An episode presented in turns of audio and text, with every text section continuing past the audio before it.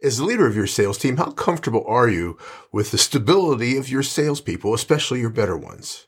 Hi, I'm Jim Pancero, helping you become a stronger leader of your sales team. And one of the realities we watch are going through right now in this first quarter of 2022 is what's being referred to as the Great Resignation. I have seen studies that have shown as much as 25 or 30% of all workers are actively looking for another job because of dissatisfaction with their current environment, whether it's because of the dissatisfaction of pay, they feel overworked, they feel overstressed, or whatever the change is. This is the reality that we have as an exposure as managers of a sales team. Because if you lose a person, replacing them can be very expensive and time consuming for both you as the manager, as well as a distraction for the company.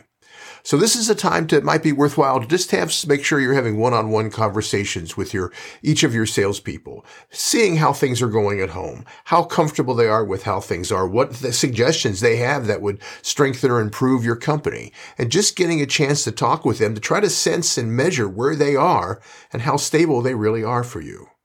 I've had some customers that go to a ranking system of uh, red light, yellow light, and green light with the idea that a green light is any employee that when they talk to them, they feel they really are stable, happy in their job, and they don't think there's a concern.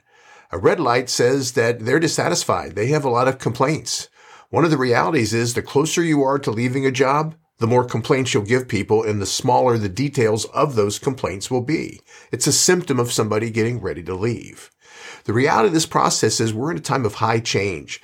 People are very stressed because of how much work they have to do, especially with all the people out sick because of COVID and all of the other challenges of disruptions of inventory and supply chain disruptions and all the other things we see. This is a great time to just measure your team's individually one-on-one uh, resistance of where they are and to see if there's something you might do to help prevent them from wanting to leave. The reality of the process is if they're not happy, they're going to be gone. The job of leadership is to make sure we keep them happy, we keep them motivated, and we help them be, keep becoming successful. Would love to know what you think of this. Would love to know what you're doing to retain your people. Thanks for checking out my podcast. I'm posting two new podcasts each week, all aimed at helping you and your team increase your selling competitive advantage.